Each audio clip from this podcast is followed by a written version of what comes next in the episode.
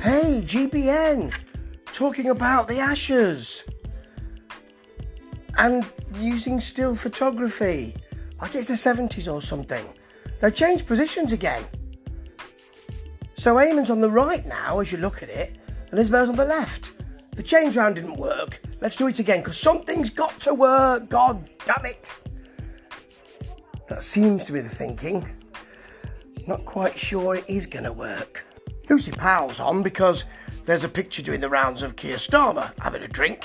Um, and Eamonn Holmes says, I, am hanging on you every word because I can't really hear you. Can you shuffle closer to your mic? She does, but blimey, what a way to almost run a TV news channel, eh? We're, uh, we're on the doorstep in Nottingham with the East Midlands reporter this week.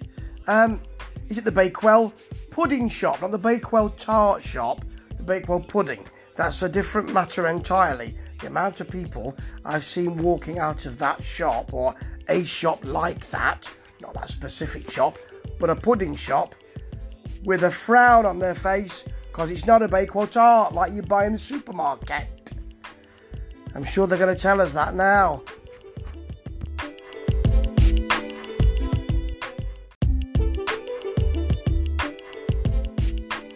So we've got the uh, the paper um, analysis now, the newspaper analysis with um, I think it's Aggie who used to be in Kim and Aggie, you know, the ones who used to clean your house, and and a, and a doctor, an NHS doctor. Well, I mean, I I suppose I could do that. You know, I, I mean, you, you don't have to have any special analysis to do that. Anyone could do it. It's not as if they've been steeped in the media or anything like that. I know she was on Dancing on Ice, that Aggie, but I don't think that there's any special analysis of that. Seems a little bit as if they've got two people, as, as if they're struggling a bit and they've got two people in just to say, go on, you're a doctor, you'll do. I don't know. It, eh, it's just two people reading the papers and talking about what they think. Get anybody off the street to do that, couldn't you? Anybody who does any job, or someone who doesn't do a job. Bit odd, isn't it? Eamonn, we can't hear you. We can't. We can't hear you.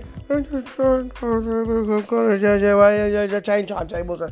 Blimey, they can't get anything right technically at the moment, can they? They lose people they're talking to. They can't get the sound right in the studio. Their political editor had to crawl along the floor behind them on Friday while they talked to Emily Thornberry. That's what it looked like. And then had to crawl back and stand up, uh, hopefully out of picture that we could see him. It was terrible. Funny, but terrible. Oh, GBN News. What a way to almost run a news channel, eh? You couldn't make it up.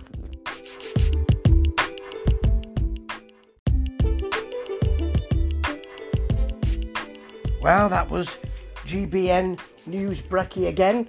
Boring. The same sort of items over and over again, which haven't worked in the first place and still don't work when you repeat them. There's no point in repeating them, hoping they're going to get better. They're not. They've moved the uh, the two presenters around again because well, we moved them to the other place, to the other area, and now that that didn't work, so moving back again. More mud thrown at a wall, none of it sticking. Technical issues, they're losing people. We don't seem to have those people. Can we come back to you? Um, I, I can't hear you. Can you move closer to your microphone? said Eamonn at one point. What? And then we couldn't even hear him, which is not a bad thing, when we went back to the studio. God blimey, this is just not good. But it is very funny and it remains so. It's the gift that keeps on giving. Ta ta.